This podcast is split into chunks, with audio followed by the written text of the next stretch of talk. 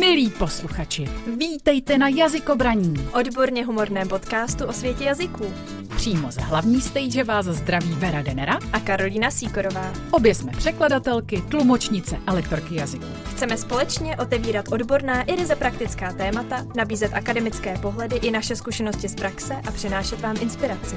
Jazykobraní je určené všem, komu jazyky otevírají brány k lidem, zážitkům a poznání. Tak ať je pro vás i dnešní díl obohacením a důkazem, že i zdánlivě těžká témata se dají uchopit s lehkostí.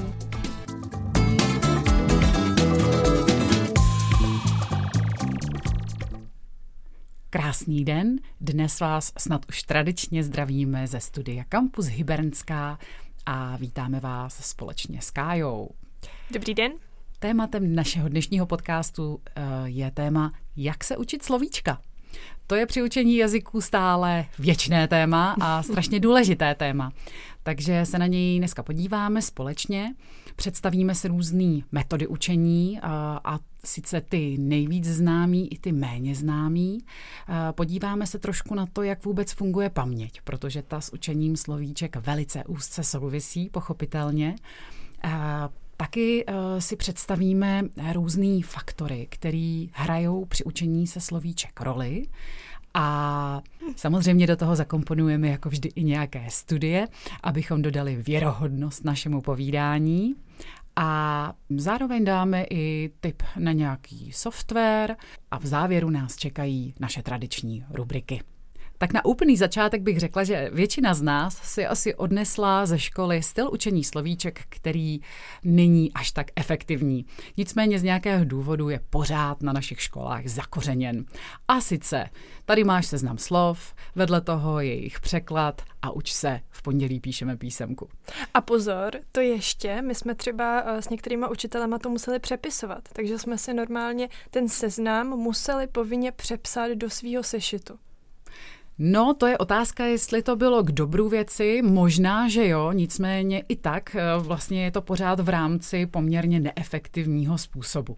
Eh, dostaneme se samozřejmě k tomu, proč eh, takovýhle způsob rychlého nadrcení, biflování pokládáme za neefektivní a právě i na základě studií se potvrzuje, že tento způsob opravdu není ten nejlepší. Tak bez zdlouhavého vysvětlení asi uh, bychom mohli říct, že když se učíme na písemku, tak primárně se učíme pro naši krátkodobou paměť. Ukládáme všechny ty informace do krátkodobé paměti. Náš mozek je vstřebává s tím cílem, že za nějakou krátkou dobu, třeba zítra ráno nebo maximálně za několik krátkých dnů ty informace bude používat, vysype ze sebe a potom si může po těch slovíčkách takzvaně uh, uklidit a v paměti nemusí zůstat. Což samozřejmě není uh, záhodno při učení se jazyka, když chceme si nějak systematicky slovní zásobu rozšiřovat. Tady si ale dovolím jenom malou vsuvku, že samozřejmě tohle se používá třeba právě při tlumočení, že jo? když člověk se musí rychle naučit nějaký téma. Já vlastně my jsme se o tom dneska bavili, že jo, před natáčením, že jsem teď tlumočila fyzioterapii. Měla jsem na to fakt málo času na tu přípravu, protože to bylo za uh, kolegyní, kterou, která nemohla.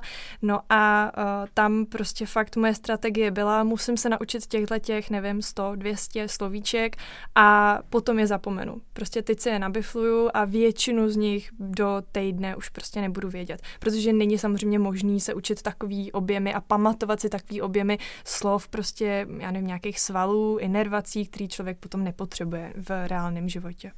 Jasně, díky za vsuvku, protože tohle samozřejmě souvisí i prostě s tím, že ve škole potřebujeme eh, zkrátka se učit velké množství informací i s tím cílem, že si ne všechno budeme pamatovat a že třeba i to mizivý procento, který tady určitě zmíníme, který se tak takovýmhle způsobem máme šanci naučit, je dostačující třeba pro to zvládnutí předmětu. A tlumočení je specifická disciplína právě proto, že tamto kvantum slovíček je taky eh, poměrně veliký, ale není potřeba to potom nosit v hlavě, pokud nejsem odborníkem, který se v té oblasti denodenně pohybuje a naopak do té hlavy musím co každý týden, řekněme, nasypat trošku jinou slovní zásobu.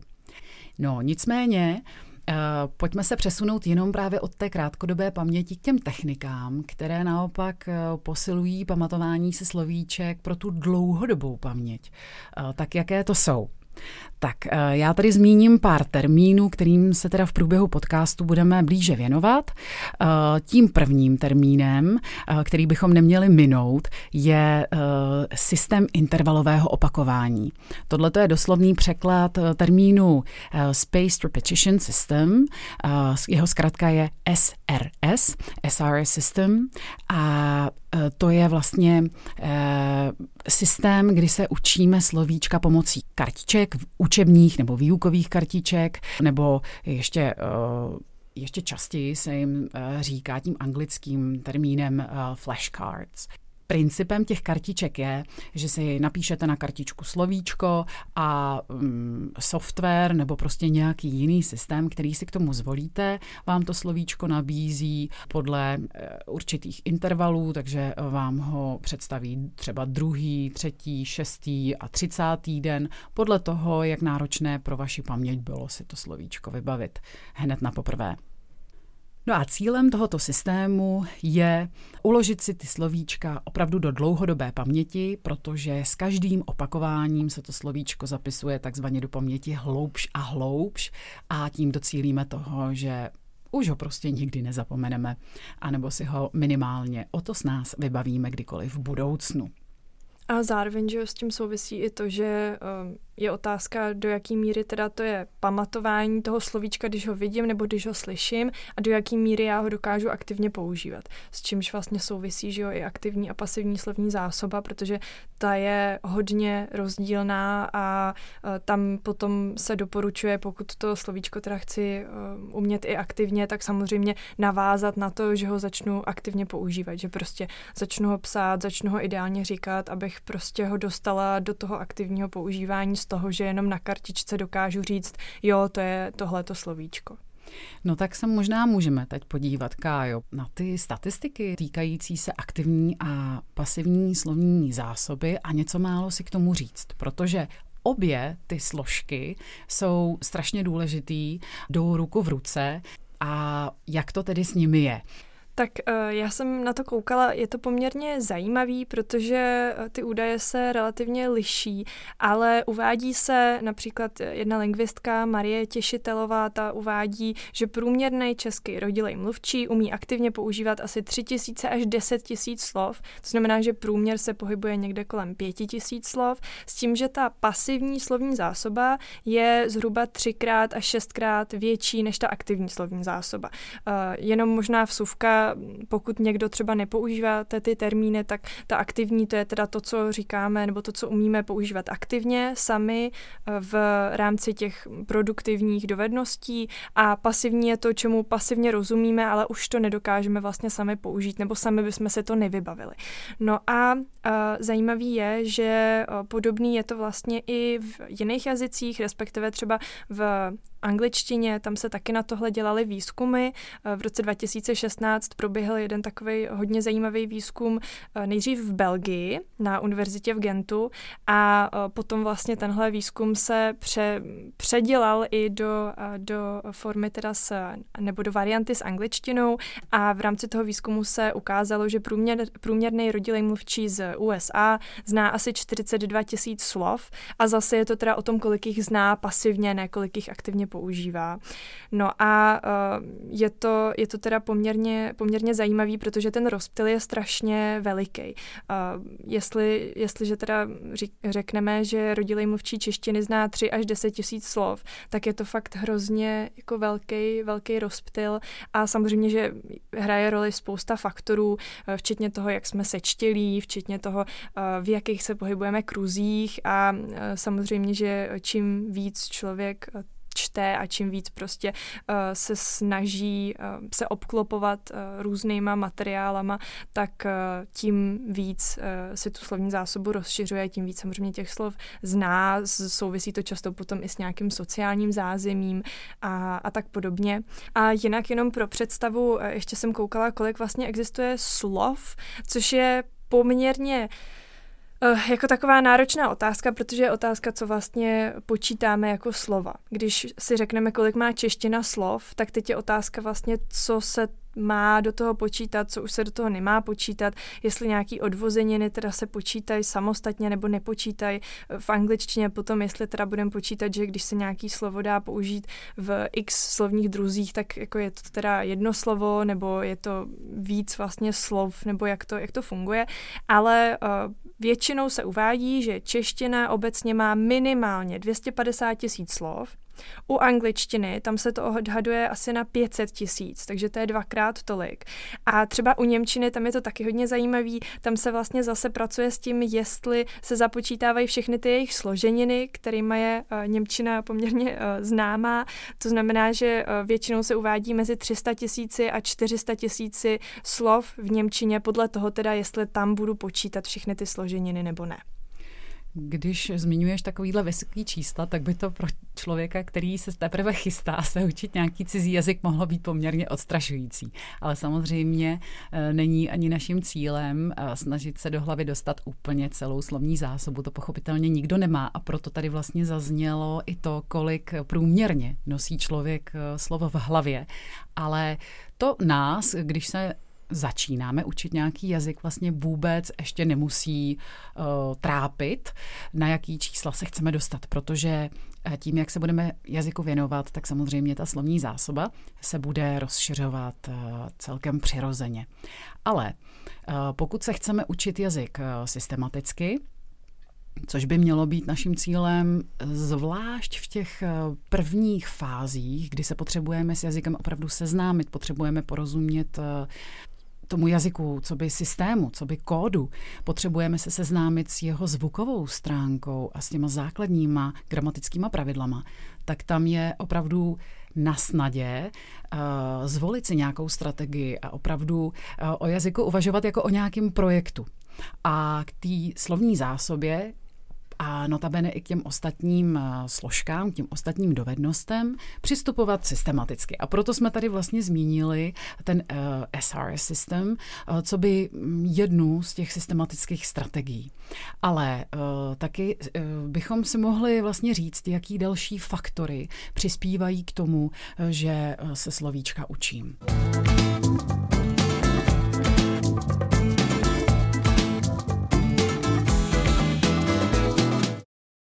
Já bych asi v této chvíli zmínila, že paměť se obecně podle psychologů dělí eh, na dvě části. A to je paměť deklarativní a paměť nedeklarativní. Přičemž ta nedeklarativní souvisí s věcmi, které se učíme tak eh, říkajíc mimochodem.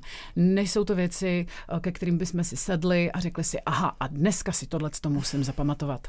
Jsou to prostě věci, že něco vidím, slyším, většinou je přijímám uh, senzoricky a ty se mi ukládají do, mo- do mozku. Je to taky vlastně paměť procedurální. To znamená, že se učím třeba, jak si namazat chleba a příště už to prostě vím.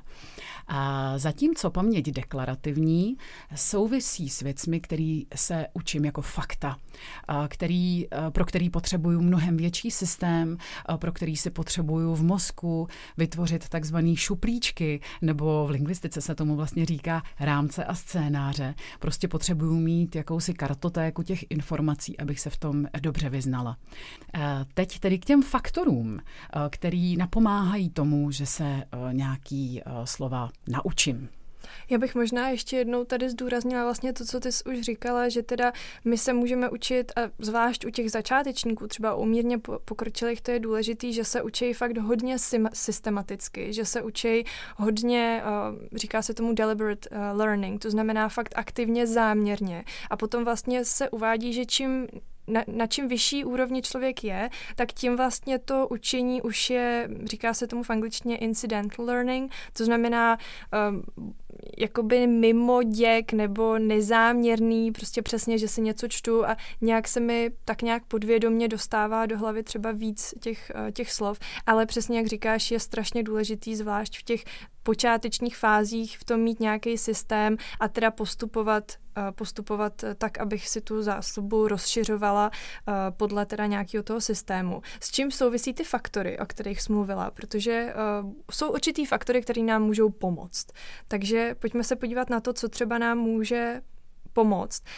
Já jsem konkrétně koukala, že eh, často, když se mluví o učení, tak se mluví o nějakých kognitivních a metakognitivních strategiích, přičemž to kognitivní to je přesně to aktivní učení, že teda teď se třeba budu memorovat nějaký slovíčka, to znamená, že se střetávám s nějakým učebním materiálem a to se prostě učím. A to metakognitivní, to je, souvisí to vlastně s nějakou mojí reflexí toho učení. To znamená, že já reflektuju to, jak mi to třeba šlo, jestli jsem mohla něco udělat líp, říkám si třeba, jak ty procesy nějakým způsobem optimalizovat, řekněme tak, aby se mi to příště učilo líp a, a tak.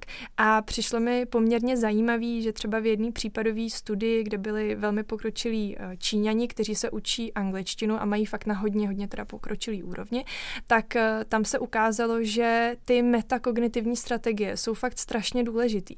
Že vlastně je strašně důležitý, aby člověk se aktivně zamýšlel nad tím, jak se učí a přemýšlel nad tím, uh, nějakým způsobem zhodnocoval ten svůj proces učení a zhodnocoval to, co by mu mohlo teda pomoct. No a chodím pořád kolem, uh, kolem té ka- kaše, takže pojďme se podívat na ty faktory, které nám můžou to zapamatování usnadnit. Tak některý, uh, některý faktory uh, souvisí tak trošku i vlastně s tou nedeklarativní pamětí, protože jsou senzorický. Vlastně obecně si slovíčko zapamatuju tím spíš, čím víc smyslů zapojím do toho učení. Proto se mluví o tom, že bychom si měli třeba spojovat slovíčka s obrázky nebo s nějakými scénami, zároveň se učit s tou jejich zvukovou podobou. No a nebo si k ním vytvořit nějakou osobní vazbu. Protože u slovíček hrajou smysly strašně důležitou roli, zejména je to zrak a sluch, ale potom v tom reálném čase, pokud eh, si můžu něco třeba takzvaně i osahat doslova, mm-hmm. tak samozřejmě to hraje roli úplně stejnou. No a ta osobní vazba se zase vytváří prostřednictvím emocí. Můžou to být emoce, emoce jak pozitivní, tak negativní, ale obecně platí, že pokud při tom procesu učení, anebo prostě v té situaci, ve které se mi to uh, slovíčko dostane do života, figuruje nějaká emoce, ať už je to strach, pobavení, radost, eh, překvapení nebo třeba i stud, tak eh, to slovíčko můj mozek vyhodnotí jako nějakou důležitou informaci, se kterou by měl umět pracovat i v budoucnu. A proto mi tam zůstane. Ono tohle to souvisí i s tím, že vlastně dneska už se používá třeba magnetická rezonance nebo různý tyhle ty zobrazovací metody na to, že se teda dívají na to, co se děje v tom mozku. A právě se ukazuje, že když to je něco, co souvisí s emocema, tak vlastně uh, tam se děje to, že se aktivuje amygdala a hypokampus vlastně najednou ve stejné chvíli. A uh, to je právě to, co nám potom pomáhá si to zapamatovat líp. A já třeba vlastně taky jsme se o tom bavili, než jsme začali natáčet, uh, že s tímhle mám třeba spojený různý filmy, uh, zvlášť třeba horory nebo, nebo nějaký filmy, které ve mně prostě zanechaly nějakou, uh, nějaký prostě silný dojem.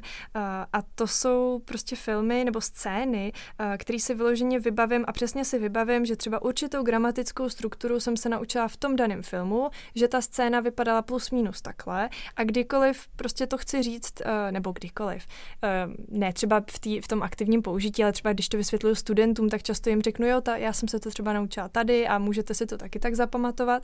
No a uh, to mi třeba přijde zajímavý, protože já si třeba ani nepamatuju, o čem přesně ten film jako byl, nebo co se tam dělo, ale vím, že prostě v téhle scéně tahle ta nějaká postava řekla tohle to a prostě na dosmrti už se to budu pamatovat. Stejně tak jako vím, že třeba spoustu uh, specifických slovíček jsem se naučila z Harryho Pottera, typu prostě, jak se řekne koště, že jo, jak se řekne prostě ropucha a tady ty prostě slova, který člověk normálně jako nepoužívá. A bez kterých ale nemůžeš žít. Bez kterých, ne, no tak bez ropuchy, ale zase jako co s tím koštětem, že jo. Ale já teda žiju relativně dobře i bez koštěte s vysavačem, takže šťastná to žena. šťastná to žena.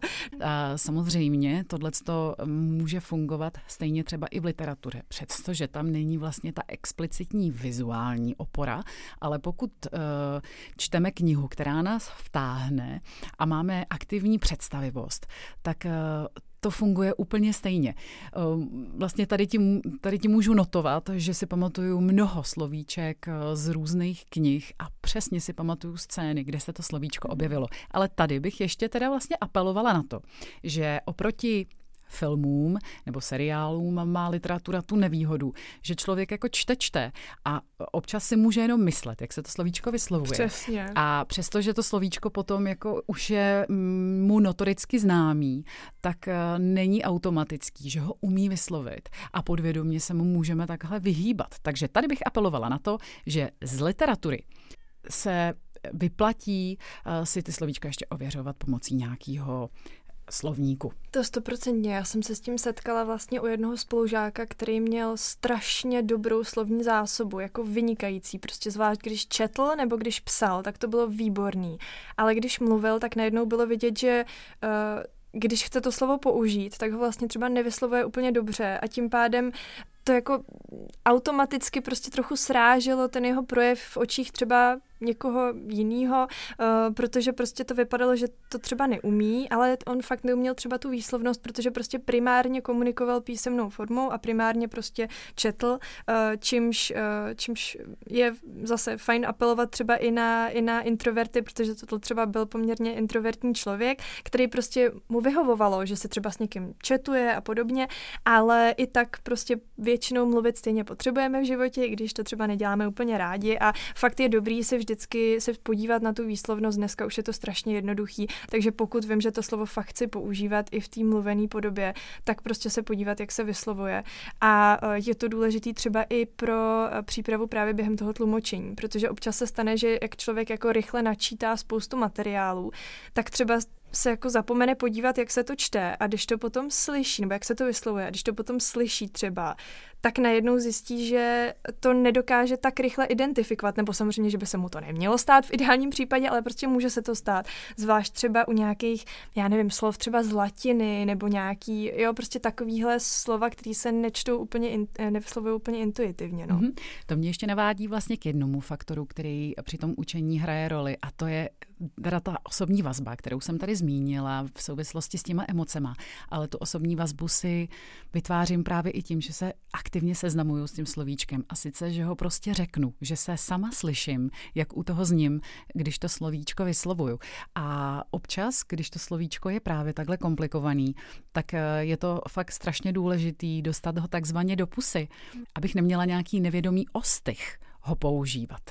Takže i u introvertů, i u extrovertů je tohleto uh, důležitý na to myslet. A, no a já bych tady ještě potom teda chtěla podotknout, že pro paměť samozřejmě potom je snazší, když už eh, se mu daří to slovíčko spojit s něčím, co už zná, má už vytvořený takzvaný nějaký šuplík v tom mozku, kam to slovíčko zařadí. No a tím se dostáváme teda eh, k další takový velký skupině faktorů, která se dá schrnout do pojmu mnemotechnické pomůcky, mnými eh, řecky paměť, a takže jsou to prostě techniky napomáhající zapamatování, nebo jinými slovy jsou to různé berličky a techniky, jakými si mohu slovo zapamatovat.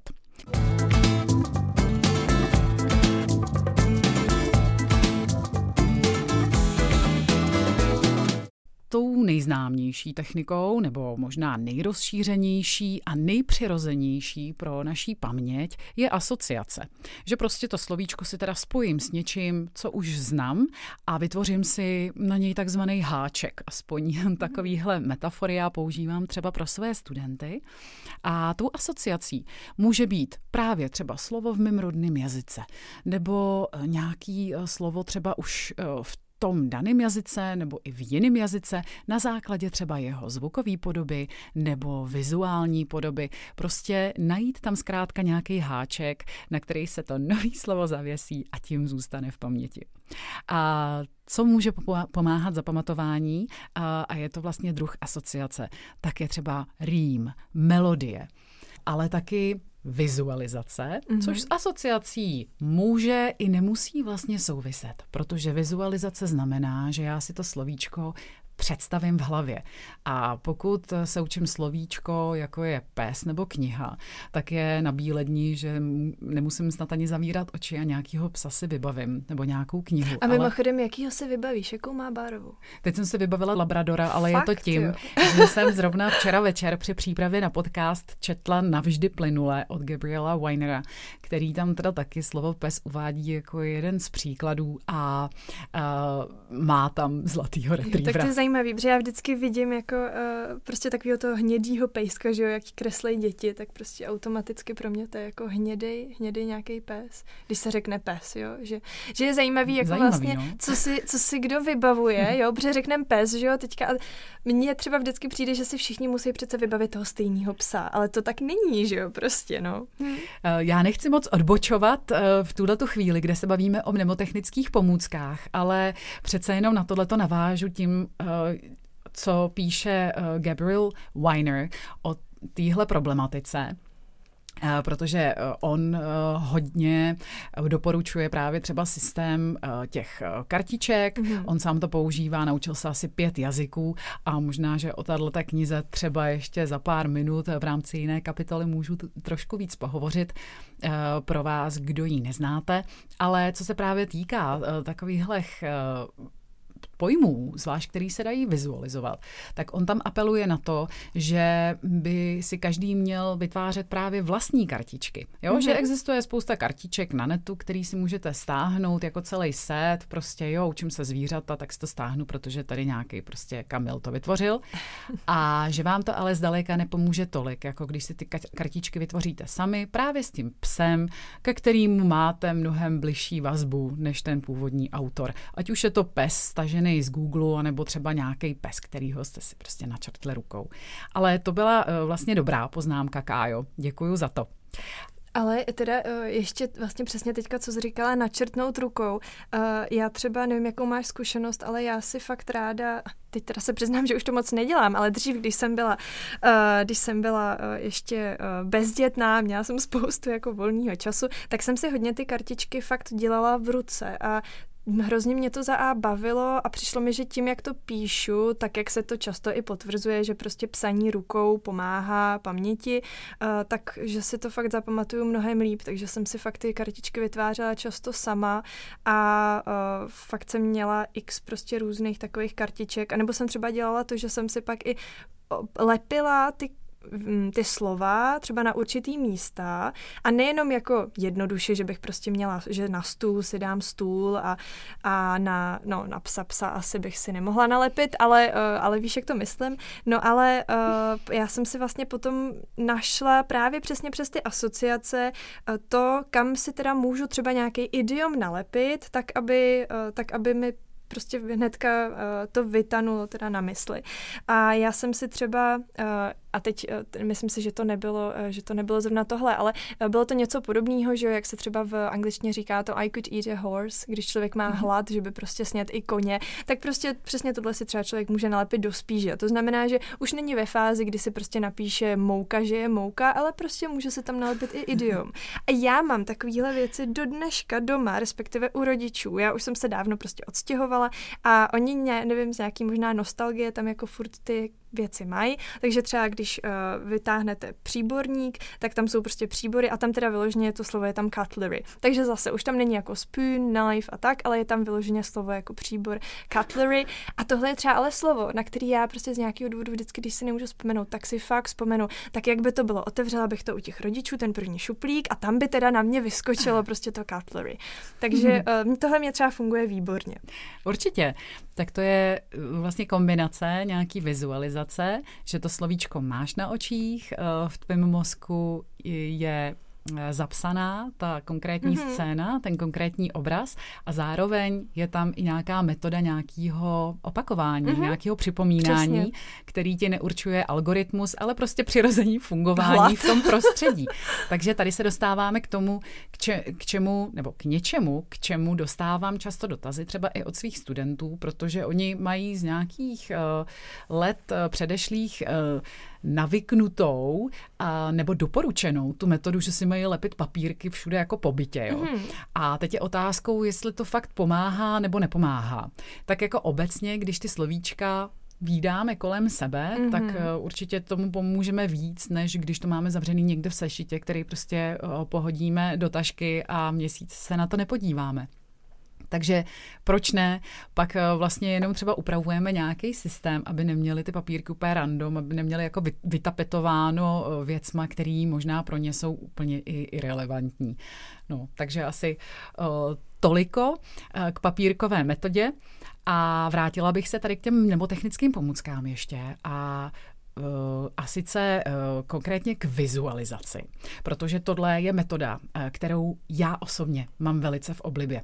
Já jsem vizuální člověk, ráda si při učení slovíček vytvářím různé malůvky, opatřuju si to právě teda nějakýma mm-hmm. prostě obrázkama, ručně malovanýma, moc malovat neumím, ale ono to stačí.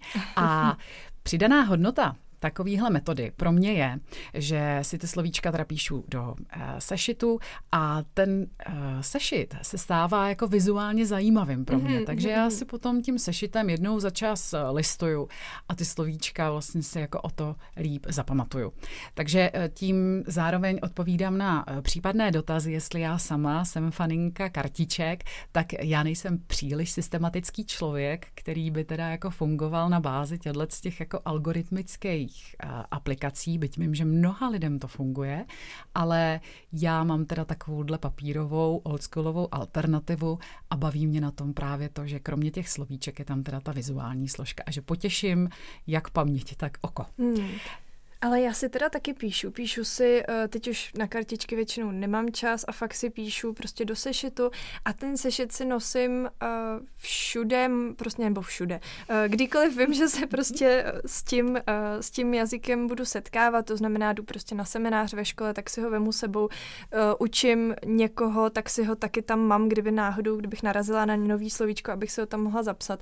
Problém ale je, že já už se k tomu málo vracím. A ono se i jako podle výzkumu ukazuje, že uh, mám pocit, že British Council uh, má na svém webu, že prostě když se k tomu už nevracíme, takže se zapamatujeme jenom asi 20 nebo 25% Mně by skoro přišlo, že to je i míň jako z mojí hmm. zkušenosti, protože prostě já si často fakt píšu ty slovíčka a mám jako pocit, že jo, to už si budu pamatovat, že jo, ale prostě pak se k tomu nevrátím. A uh, mám ale třeba i se studenty, kteří se k tomu fakt vracejí. Mám jednu, jednu paní, co učím a ta je skvělá skvělá, ta prostě vždycky, když jede vlakem, řekne, jo, já si to vždycky otevřu, prostě prosvištím si to. No a to je ideální, jako to, to je prostě tak jak, eh, tak, jak by bylo fajn, kdyby to bylo, no. Teď mě teda Kájo napadlo eh, k tomu, že si říkala, že paní jezdila vlakem. Že těsně před natáčením jsme se tady bavili spolu o těch mnemotechnických pomůckách mm. a ty si říkala, že máš takovou historku vlastně z Řecka, že jo, kde jsi měla radost z toho, když jsi slyšela jo, v živým jo. rozhovoru, jak nějaký autobusák použil slovo vlakas, mm-hmm. což je blbec. Mm-hmm. A já teda teď asi možná díky tobě, pokaždý, když to slovíčko uvidím, tak si vzpomenu tak na vlak. Na a nebo možná naopak. jo, jo, jo. Takže no. tohle je praktická ukázka toho, jak ty mnemotechnické pomůcky eh, fungují. A eh, já bych ještě chvíli chtěla zůstat právě u uh, té asociace, protože uh, asociace nebo spíš bych možná mohla říct, eh, vizuální asociace, mm-hmm. vizualizace je velice silná, eh, velice může člověku pomoct, ale musí se na, jí, na ní jít střídmě. Mm-hmm. Já ji třeba doporučuji v rámci prostě svého eh, kurzu Smart Linguist, mm-hmm. který je zaměřený na, na školy a kde učím efektivnější učení se cizích jazyků. Mm-hmm. Mám tam na to takový jako cvičení, který se dětem velice líbí a právě souvisí jako s tím, že si jako vytváříte právě nějaký třeba rýmy nebo nějaký jiný jako berličky, uh, nejdřív ke svýmu jménu, příjmení a potom k dalším slovům a takhle jako si vlastně eh, vůbec zjišťujete, uh, jaký jste typ, jak, mm-hmm, jaký typ mm-hmm. paměti máte a jak to může jako by pomoct, tahle ta metoda. Ale taky jsem se setkala s takovou aplikací, která je zaměřená právě na vizualizaci a ta je dovedená podle mě úplně až do extrému, že máte anglický slovo. Eh, včera jsem třeba se na to koukala a je tam slovo třeba pass, jo? Mm-hmm. Třeba udělat zkoušku. Mm-hmm. A tam je taková až skoro bizarní věta. Eh, když student udělal zkoušku, zapnul si pásek, jo, a že takhle vlastně jako vy si vizualizujete Aha. ten pásek a jako, tím to si máte zapamatovat. anglicky v tom případě. Mm, to je aha, česká aplikace. A jo, takhle. Aha, a, aha. Eh, jako já osobně to považuji za mm, dobrou inspiraci pro to, mm. jak eh, ty vizualizace zapojovat do své metody učení se jazyka, ale neumím si představit, že si ke každému slovíčku budu pamatovat takovouhle bizarní scénu. To si hmm. myslím, že je jako nad rámec kapacity prostě naší paměti a možná to není ani žádoucí. To už je možná jednodušší si to zapamatovat, ale jako je fakt, že se s tím taky setkávám, že třeba u nějakých specifických slov, prostě co si lidi nemůžou zapamatovat, že si pak něčím takhle pomůžou, ale přesně spíš to je jako u jednoho slova, dvou, prostě u hmm. pár slov a ne, že by jsme fakt pro každou věc nebo pro každý slovo, že jo, měli uh, měli prostě takovej, takovouhle berličku. No. Nebo já bych hmm. to ještě poupravila sama za sebe.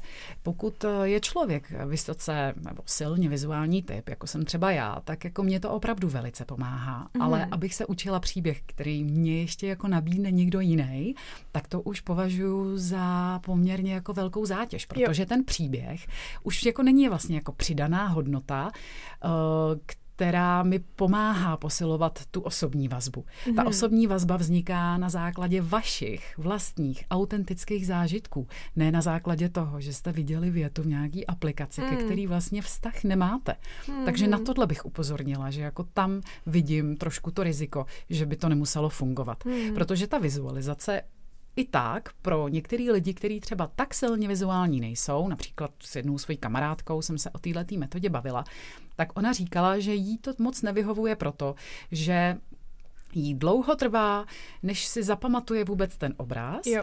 a potom, že se jí stává, že si spíš vybaví ten obraz a k čemu se to má vázat, k tomu slovu, který by si přála hmm. zapamatovat, tak uh, k tomu stále má jako vág, vágní tu vzpomínku, mm-hmm. jo?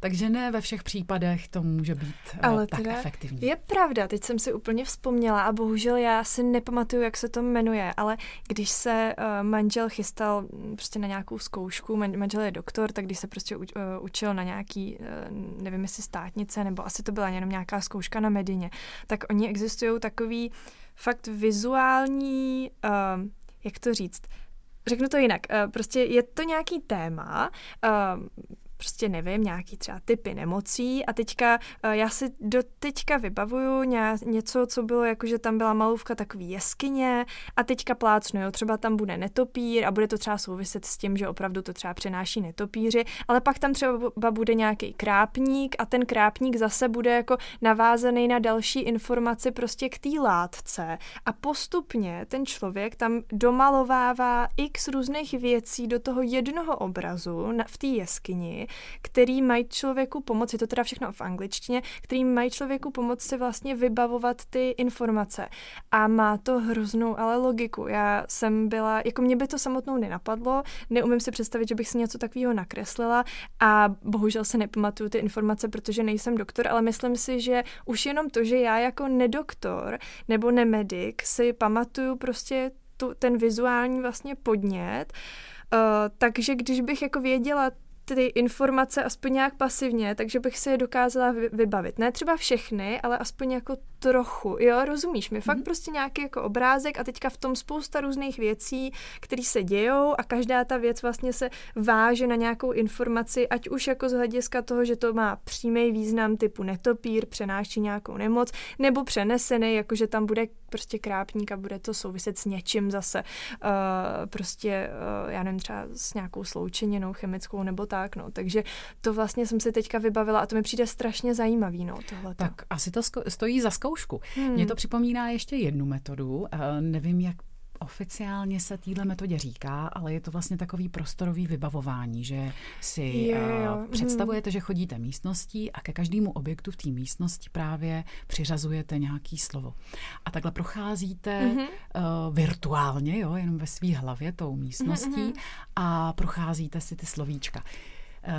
Mně třeba tohle nikdy moc nefungovalo, protože zase jako jsem, bylo to z nějakého důvodu pro mě až příliš zátěžový. Pro takže... mě taky. Já to mám stejně, no. Nám to někdo doporučoval, eh, když si člověk chce zapamatovat při tlumočení bez toho, aniž by si mohl psát, tak nám to někdo doporučoval, že si to můžeme, nebo někdo třeba říká, že na kloubech prstů teda mm. si mhm. budeme počítat a že každý kloub bude jedna informace.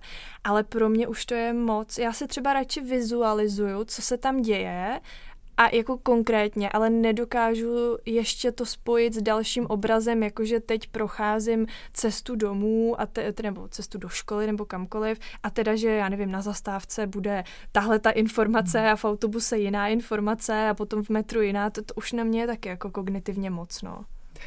Možná, že když si takovouhle metodiku člověk eh, zautomatizuje, hmm, že potom už ta zátěž z toho odpadá, ale zase eh, mi z toho vyplývá, že to vyžaduje fakt velkou disciplínu, že prostě když teda jdete v, to, v tom reálném prostoru a takhle se vybavujete věci, tak vlastně uh, pořád musíte být teď a tady a myslet uh, na tu slovní zásobu, mm-hmm. což teda vlastně může být z nějakého jako mm, terapeutického hlediska třeba i uh, dobrý, že jste teď a tady mm-hmm. a ještě ten čas věnujete uh, tomu jazyku. Tak proč ne?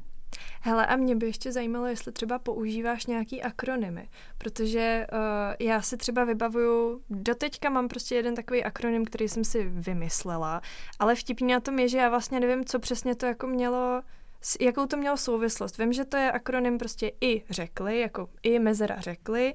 Vím, že to mají být nějaký italikové, řekové, etruskové, pak zbytek si nepamatuju, vím, že jsem si to udělala jako pomůcku do uh, dějepisu, někdy na Gimplu, a podle mě to souviselo se starověkým Římem asi, nebo něco takového. Já jsem se včera snažila to i najít a našla jsem, že to teda asi souvisí se starověkým Římem. Ale přijdeme, pardon, přijdeme na tom fascinující to, že já si teda doteďka pamatuju tady to, ten akronym, pamatuju si teda, že italikové, řekové, etruskové, ale jako tu informační hodnotu, to pro mě má vlastně nulovou, protože si vůbec nepamatuju, jako k čemu se to váže, jo, mám pocit, že to byly nějaký národy, co prostě obývali to území, ale nevím to stoprocentně, jo, tak mě zajímá, jestli třeba v jazycích ty akronymy nějak používáš nebo ne, já jsem našla tady i nějakou studii, uh, že vlastně, ze který teda vycházelo, že ty akronymy jsou skvělý hlavně na nějaký procedurální věci, na nějaký procedurální úkol, Uh, ideálně tady tomu říkali sekvenčního typu, to znamená, že prostě lidi měli dělat úkol, který má 8 kroků a měli na každý ten krok vlastně jedno písmeno, celkem to byl teda akronym a um, podle toho vlastně potom postupovali. A oni vlastně v té studii to zkoumali tak, že třeba potom toho člověka vyrušili a když teda on se vracel k tomu úkolu, tak už vlastně díky tomu akronymu věděli, jo, já jsem byl teda třeba u tady toho kroku. A tím, že to bylo 8 písmen, tak se ještě ukázalo, když třeba uprostřed, eh, že když třeba uprostřed byl spojovník a byly to čtyři, spojovník čtyři, tak se ještě rychleji k tomu vrátili, protože věděli, jestli byli před spojovníkem nebo za, nima, za ním, oproti teda těm uh, lidem, kteří vlastně nevěděli, nebo neměli ten akronym a věděli jenom ty, uh, ty kroky jako takový. No. Takže tam třeba si to dokážu představit, ale vlastně u těch jazyků já osobně se nevybavím, že bych to někde používala. Tak mě zajímá, jestli třeba to používáš nebo nějaký tvoji studenti. Já to nepoužívám hmm. a nějak eh, aktivně teda k tomu nevedu nikoho, hmm. ale je to asi proto, že k vytvoření akronymu musíš vynaložit nějakou energii a Jasně. pokud jí máš vynakládat na to, že se učíš slovíčka do lekce číslo 13, Jasně. tak pro mě to postrádá smysl, že hmm. radši tu energii už přímo budu dávat do těch jednotlivých slov, hmm. kde mi akronym dává smysl smysl, tak je právě ten případ, který jsi zmínila, že to jsou nějaký procedurální jo. věci, anebo jsou to nějaký termíny, se kterými se potom pracuje v nějakém jo. širším mm-hmm, kontextu. Mm-hmm. Vybavila jsem si teď třeba knihu uh, Rychlé a pomalé myšlení od mm-hmm. Daniela Kahnemana. A on tam pracuje s termínem visiaty, s dvojitým V. Aha. A je to what you see is uh, all there is. Aha. A díky tomu, že vytvořil takovýhle hezky vyslovitelný akronym, mm-hmm. si mm-hmm. pamatuju i tenhle ten princip. A tam to dává stoprocentní mm-hmm. smysl za mě, ale u těch jazyků upřímně vlastně nenapadá mě, kde by to mohlo mít dostatečnou hodnotu. Mm. A mně se vlastně teďka vybavil, že jo, ten KISS, to známe z tlumočení, to je takový profláklý, mm-hmm. jestli se to vybavíš no, ještě, jasně. že jo, keep it short and, and simple. simple. A ještě někdo tam doplňuje třetí esko, což je stupid, což je taková teda strategie, kdy člověk se snaží... To už je individuální. To už je individuální, že se snaží prostě zjednodušovat u toho tlumočení, aby teda předal prostě tu myšlenku, ale aby se do toho nějakým způsobem nezamotal, když bych to měla říct hodně laicky.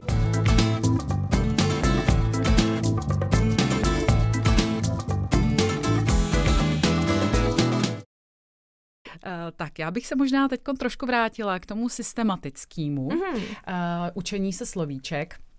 Eh, k tomu, ehm, co souvisí teda s tím systémem toho intervalového opakování. A sice, že u tohoto systému eh, se akcentuje to, že eh, bychom neměli ty slovíčka biflovat a drtit se takzvaně z paměti, mm-hmm. ale že bychom k tomu měli přistupovat tak, že si je budeme vybavovat. Protože když se snažím si něco vybavit a ten mozek musí vynaložit mentální práci, tak o to víc si to slovíčko zapamatuje. Já se zase tady vrátím ke knížce, kterou jsem dneska zmiňovala, a to je teda Navždy plynule od Gabriela Weinera. Weinera, Aha, mm-hmm. to je právě jedno z těch slov, který se v češtině dost uh, nešikovně vyslovují, když nechcete znít teda úplně jako američan, který si odskočil chvíli do Prahy, jo. A ale je to knížka, která má eh, spoustu fajn typů eh, k učení se jazyků a mimochodem její autor je operní pěvec. Aha. A on se k jazykům dostal ne tak, že by měl prostě nějakou mimoděčnou zálibu mm-hmm. v mhm. cizích jazycích, ale byla tam prostě ta profesní potřeba, že on prostě měl zpívat nějakou operu, třeba Jasně. ve francouzštině, mm-hmm. jo, nebo v němčině. A je to teda američan původně, Je to američan jo. a on vychází teda z toho, jako ze svojí zkušenosti, že co je pro něj uh, úplně zásadní, je nejdřív se seznámit s tou akustickou složkou jazyka, uh, dostat jí takzvaně do uší mm-hmm. a protože když ty věci dobře slyšíte, tak si je můžete o to lépe zapamatovat. Ono to samozřejmě souvisí prostě i s tím, co jsme říkali uh, o, o těch faktorech, uh, že je důležitý přijímat ty věci smyslama ušima, očima, ale samozřejmě, když přijímáte slovo, který je pro vás naprosto cizí a sice, že nevíte ani, jak ho přečíst a nevíte, hmm. jak zní, tak těžko se těma smyslama správně propíše do toho mozku. Ale uh, Chtěla jsem tady zmínit takovou uh, studii, takový průzkum, uh, který uh, tady v té knížce je.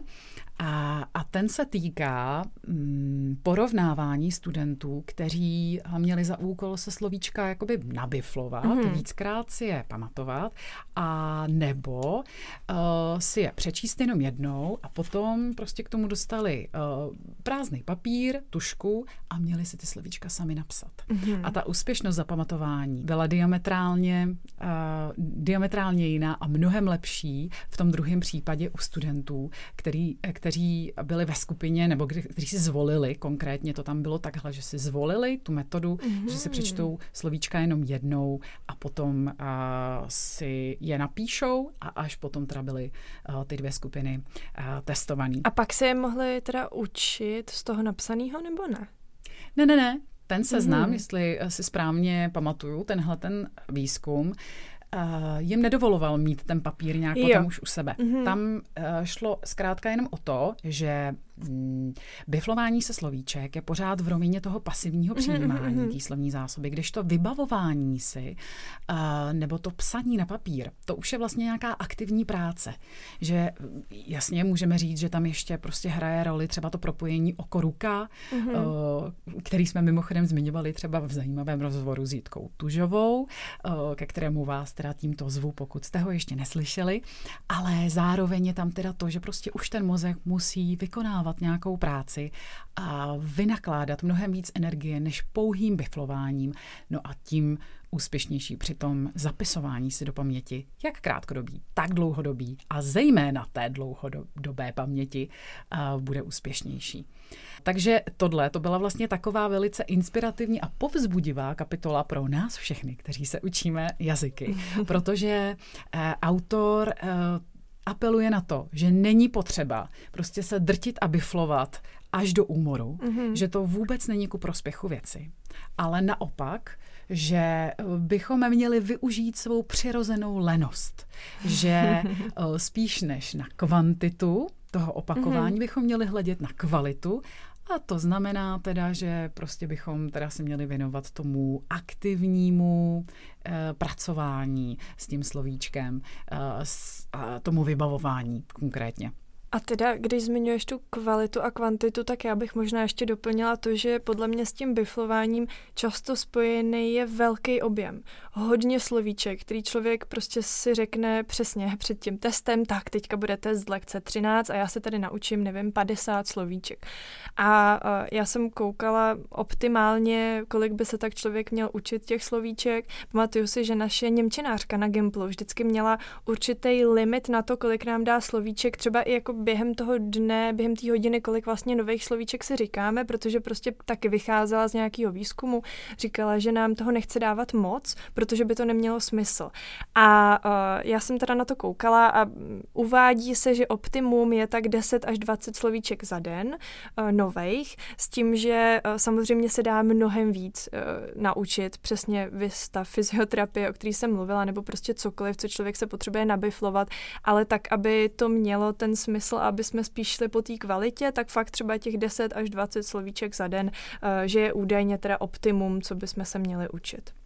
Jo, to je zajímavý, že jste měli takovouhle uvědomělou hmm. učitelku. Uh, myslím, že je dobrý uh, si právě i v rámci teda nějakého toho metakognitivního učení se jazyků a rozmyslet, co je teda ten náš objem, mm-hmm. který zvládáme a taky který je pro nás přínosem. Jo, že tam ještě bych chtěla vlastně u všech těchto systémů zmínit za mě důležitou věc a sice, že prostě bychom neměli se nechat převálcovat jako tím, že chceme prostě být cílevědomí a uh, systematický a takže si budeme vytvářet ty kartičky a potom si je hezky poslušně opakovat, hmm. tak jak jsem si to naplánoval. A aby nám neunikalo, uh, neunikala ta sebereflexe, jestli to, co se učím, je pro mě fakt hodnotný. Potřebuju mm-hmm. to v té hlavě dlouhodobě mít. Stejně jako třeba je to s tím tlumočením. Tam to prostě do té hlavy nasypete.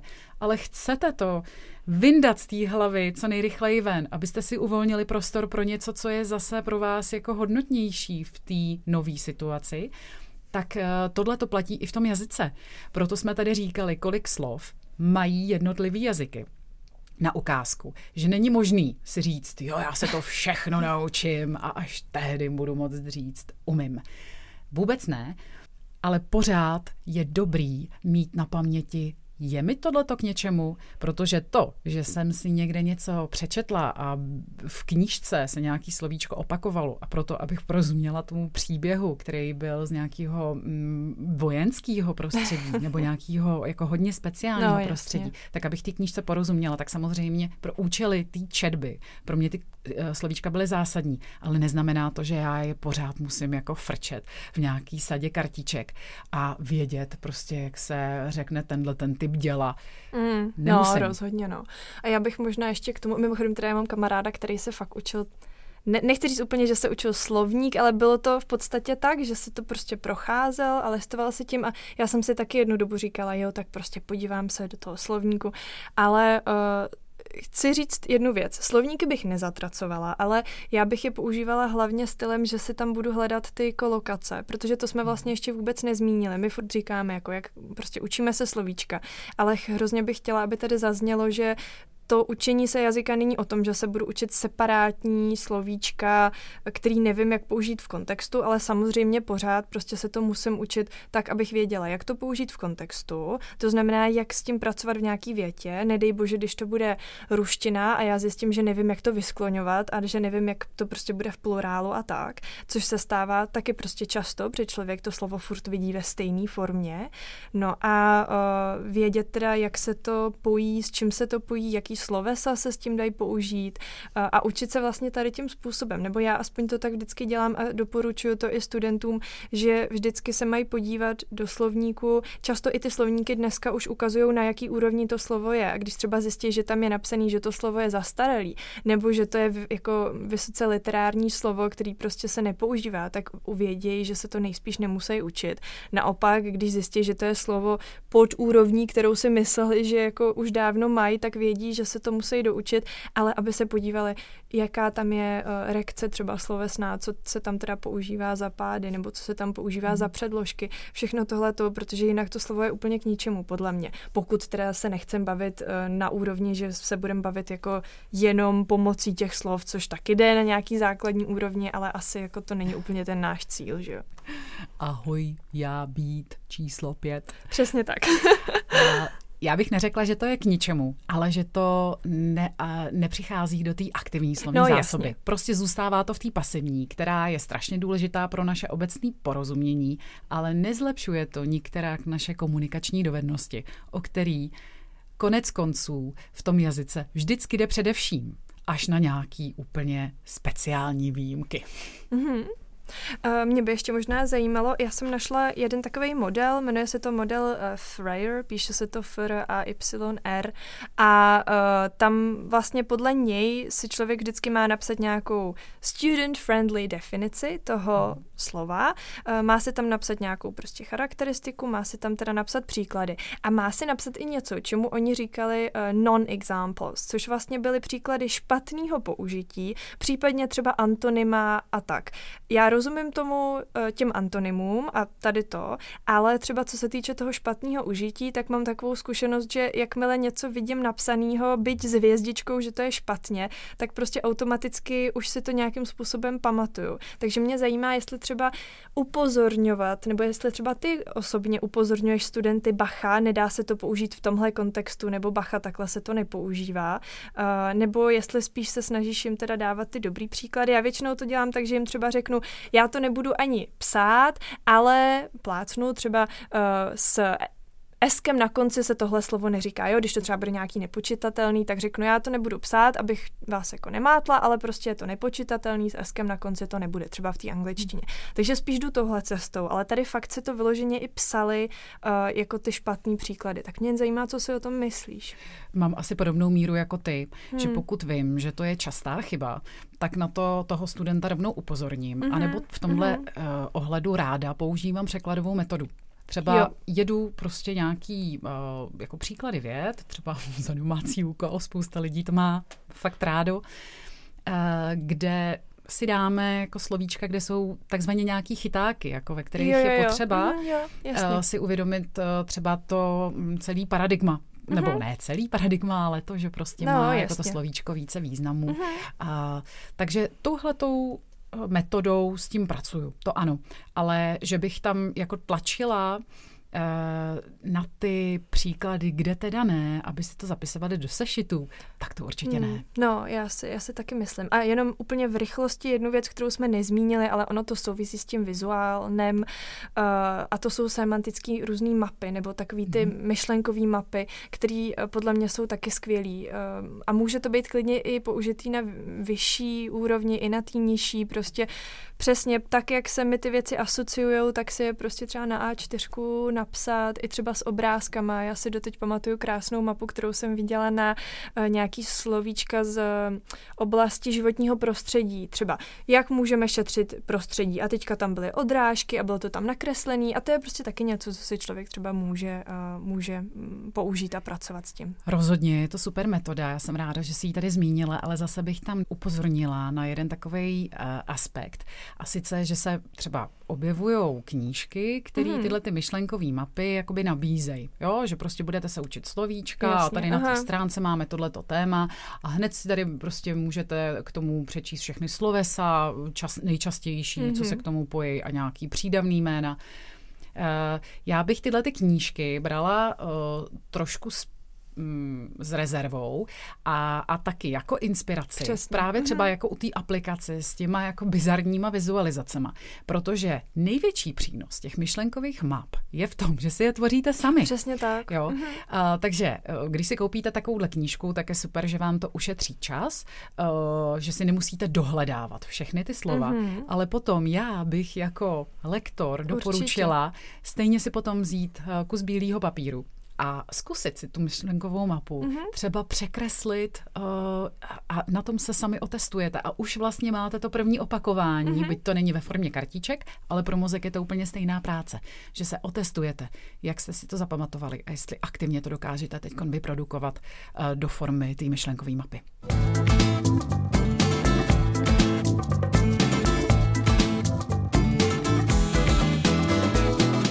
Tak, Uh, už eh, se blížíme k závěru, tak uh, my jsme akorát ještě v úplným, na úplným začátku nastínili, že tady zmíníme nějaký software, který se dá použít třeba na ty kartičky, na flashcards.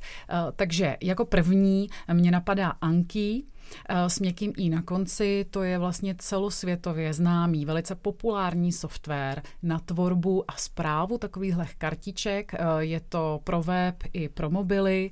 A, a promiň, píše se to s Ačkem na začátku nebo s Účkem? A, a, a jako a, Anička. Jako Anička, Aha, a super. je to z japonského slova pamatovat si. Jo, takhle. Nebo vybavovat mm, si. Mm. A takže vím, že to je software, který používají právě třeba i medici, mm. kteří se musí na každou zkoušku nafrčet strašné množství informací a tam jde opravdu jenom jako o to prostě ten mozek nakrmit těma faktama, takže proto je to geniální a pokud eh, máte rádi systém a pokud se najdete v tom vytváření kartiček, tak určitě Anki je skvělá věc. Potom samozřejmě existuje eh, mnoho dalších jiných aplikací, eh, který vám umožní vytvářet si kartičky, případně už tam mají předdefinovaný sady, sady těch kartiček a v sobě zabudovaný algoritmy, mm-hmm. na základě kterých vám budou ty slovíčka připomínat. Já bych eh, tady mm, asi nedoporučila žádný konkrétní a sice proto, že nemám, a to se přiznám natvrdo, žádnou takovouhle aplikací osobní zkušenost. A, takže bych vám eh, tady dodávala jenom recenze, který jsem hmm. se eh, dočetla uh, někde ve svém okolí anebo na internetu. Já teda sama používám Quizlet, to je, to je jediné, co používám, ale hod, na hodně jako specifické věci. Spíš, mm-hmm. když jsem se třeba fakt musela učit na nějaký tlumočení o hodně věcí, které jsem věděla, že budu využívat dlouhodobě a chtěla jsem to mít teda i v mobilu a prostě bylo toho tolik, že by se mi nevyplatilo si prostě dělat milion kartiček uh, jako papírově, tak to jsem používala, ale jinak jako taky to, já jako když už tak radši ten papír, no, prostě nějak mm. jako, ale je super, že to člověk může mít na tom mobilu, ale stejně prostě já pak už jsem na to líná a stejně si to třeba neotevřu. Jako Jasně. já se přiznám, že uh, prostě tam motivace je hodně důležitá a někdy hold trošku chybí. no a když mluvíš o tom papíru, prostě heleď, old school is často cool. Tak proč ne? Uh, ale chtěla jsem teda říct, že pokud byste uh, si chtěli udělat takovou jako rešerši a testovat a zkoušet, tak hledejte pod klíčovými slovy právě SRS, SRS, mm-hmm. což je tedy zkrátka pro mm, to intervalové opakování, Spaced Repetition System, najdete určitě eh, spoustu kvalitních uh, aplikací a softwarů. A doporučila bych ale jednu aplikaci, se kterou jsem se seznámila velice nedávno a ta se jmenuje Wizdolia. S dvojitým V na začátku a s měkkými I. Mm-hmm. A je to aplikace, která vytváří uh, učební kartičky z jakýhokoliv PDFK, mm. webové stránky a z YouTubeových videí Aha, v případě, a... že mají v sobě zabudované titulky. Aha. Skvěle to funguje na angličtinu a na další velký světový jazyky. Hmm. Na češtinu eh, je potřeba ještě trošku přimhouřit oko, protože je to myslím na bázi chatu GPT, takže všechny hmm. mouchy, který má chat GPT, má logicky i Wizdolia, takže někdy to prostě míchá češtinu s angličtinou mm-hmm. a mhm, slovenštinou. Jasně. Jo, ale myslím si, že je to aplikace, která opravdu dokáže udělat velké věci a funguje prostě tak, že jenom skopírujete URL dáte do wizdolia.com, případně si můžete nainstalovat rozšíření do Chromu a jenom jedním klikem vám to vytvoří uh, skvělý kvíz, který potom se dá jako uložit do podoby kartiček a opravdu takhle vytvoříte doslova kvíz jedním klikem. Takže úžasný jak pro studenty, tak pro lektory jazyku. No a protože už nás fakt tlačí čas, tak pojďme na naše rubriky. Čemu bys dala palec nahoru? Dneska teda ve svém palci nahoru možná nebudu příliš originální, ale já bych vám chtěla doporučit tu knížku, kterou jsem tady už několikrát zmínila a to je Navždy plynule od Gabriela Weinera, protože já sama jsem eh, se tam inspirovala v mnoha ohledech a myslím si, že to stojí za to si přečíst.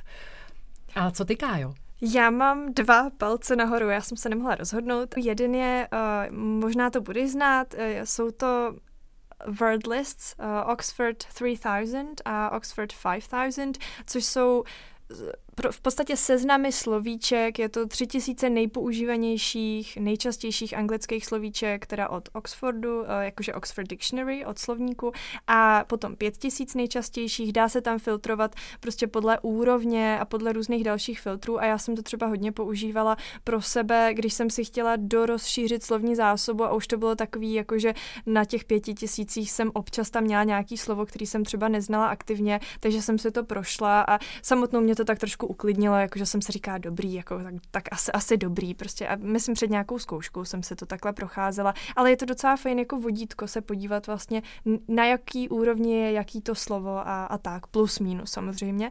A druhý palec nahoru za mě dostávají studie, které se teďka věnují eye trackingu, což je sledování pohybu očí. A hodně se teďka tady to dělá posledních třeba deset let eh, právě, aby se zkoumalo to, jakým způsobem člověk čte a jakým způsobem čte neznámý slova a jak to teda vypadá, kolikrát třeba to slovo musí vidět, aby si ho potom zapamatoval. Tam se zkoumá, jak se třeba ty oči fixují na tom slově a čím díl se fixují, tím větší nejspíš ta kognitivní, nebo to kognitivní úsilí nás to stojí a tak. A je to prostě nesmírně zajímavý. Hmm. A hodně se to dělá na mateřském jazyku, ale teď už se to dělá i na cizích jazycích a myslím si, že to může být zajímavý se na tady to podívat, eh, pokud vás zajímají tady tady ty, tady ty novinky, tak určitě eye, eye tracking. Eye tracking. Mm-hmm. Výborně. A čemu by si dala palec dolů?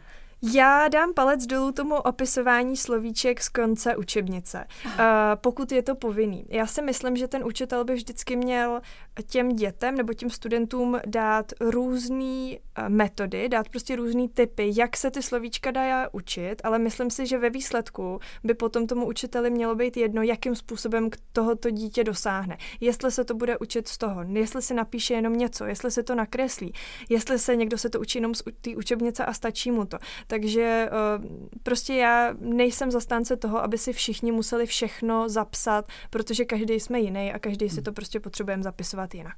Já souhlasím. A já dávám palec dolů uh, takovým těm uh, moderním jako atraktivním systémům, o kterých jsem tady třeba dneska už taky mluvila.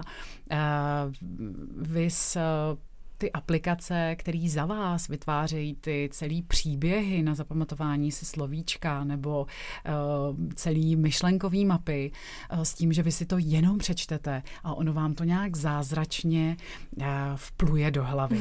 Takže tohle má za mě palec dolů, že to neupozorňuje nebo na, nějak nedává uh, návod na to, jak to jako skutečně bude fungovat. Že je opravdu důležitý zapojit aktivně ten mozek i když to a jenom bolí. to nevstřebávat. I když to bolí, ale co bolí, jo, jo. tak se mění, že jo? Jasně. Tak prostě uh, to je možná právě ten signál, když to bolí, že to dělám správně, že se toho hodně učím. No a pojďme na vtipnou historku na závěr. Tak, uh, já mám historku o tom, jak jsme koukali prostě doma na nějaký dokument o tom, jak někdo držel někoho uneseného dlouho prostě doma ve sklepě nebo něco takového a nebo v nějakém bytě. A prostě vím, že tenkrát mi mamka říkala, že existuje mm, jako ta morzeovka a že existuje SOS a že to se teda dá použít, že to jsou vlastně tři tečky, tři čárky, tři tečky a že to můžu prostě použít třeba na zdi a že ten člověk to třeba může vlastně slyšet nějaký soused, že vlastně vlastně teda uh, to je to SOS. No a já nevím, jestli jsem špatně poslouchala, nebo jestli prostě jsem nějak, já nevím prostě, co se stalo, ale já jsem mm, úplně jako nepochopila, jak přesně to používat a myslela jsem si, že tři tečky a tři čárky znamená, že prostě na tu zeď si po, prostě prstem nakreslím tři tečky za sebou a tři čárky a zase tři tečky a že to někdo jako uslyší. A teď jsem to jako no to vyžere tu zeď. Přesně a teďka jsem si jako říkala, to přece není možný, to takhle nemůže být. Až jako potom nějak, teda byla jsem malá, jo, nebylo to teďka, byla jsem mnohem mladší, jenom jako aby to, uh, ale byla jsem asi trošku osel, no. A až jako potom prostě jsem zjistila, že teda ne, že prostě to, ten princip spočívá v tom, že se to musí samozřejmě vyťukat, že jo, uh, a že tam jde o ty intervaly prostě přesně. A to, že je ono, a ne, že to budu psát na zeď. A vím, že jsem, ještě jak jsem se to zkoušela, tak jsem si říkala, tak to zkusím a teda, aby to ty rodiče, ale jako si nemysleli, že to teď nějak vyťukávám nebo něco, no. Prostě úplně, uh, úplný osel prostě, no. Takže... No chybama se člověk učí, takže jsem ráda, Kájo, že jsi nebyla uh, ve skutečné tíživé situaci, protože nevím, kdo by tě takhle zachránil, ale je to krásná Takže příhoda. Musíme vědět, jak se to používá a teda aktivně, nejenom uh, pasivně. Což je krásný oslý můstek i k té mojí historce, protože moje historka se zase týká toho, když někdo zařadí do své aktivní slovní zásoby nějaký slovíčko, eh, protože asi se mu líbí, jak je sofistikovaný a jak prostě při jeho mm. použití bude znít ten dotyčný erudovaně, ale přitom se mu tak nějak pořád jako plete. Mm. A mě vyprávěl jeden student, kdysi o svojí kolegyni, která mm, ráda právě působila v sečtěle a na jednom takovém jednání s nějakými obchodními partnery tak jako si odkašlala a říká But under these circumcisions I will not accept it. A pro ty, co eh, třeba nehovoříte anglicky nebo zrovna tohleto slovíčko neznáte, tak to není žádná ostuda, protože to je slovíčko skutečně poměrně specifické. Tak circumcision je obřízka mm. a hmm. slovíčko, které dotyčná měla na mysli, je circumstance, což je okolnost. okolnost. Mm. Takže asi tak. I to se může stát, pozor na to. no, takže dnešní díl je u konce. My vám moc krát děkujeme za pozornost a budeme se těšit opět u dalšího. Naschledanou.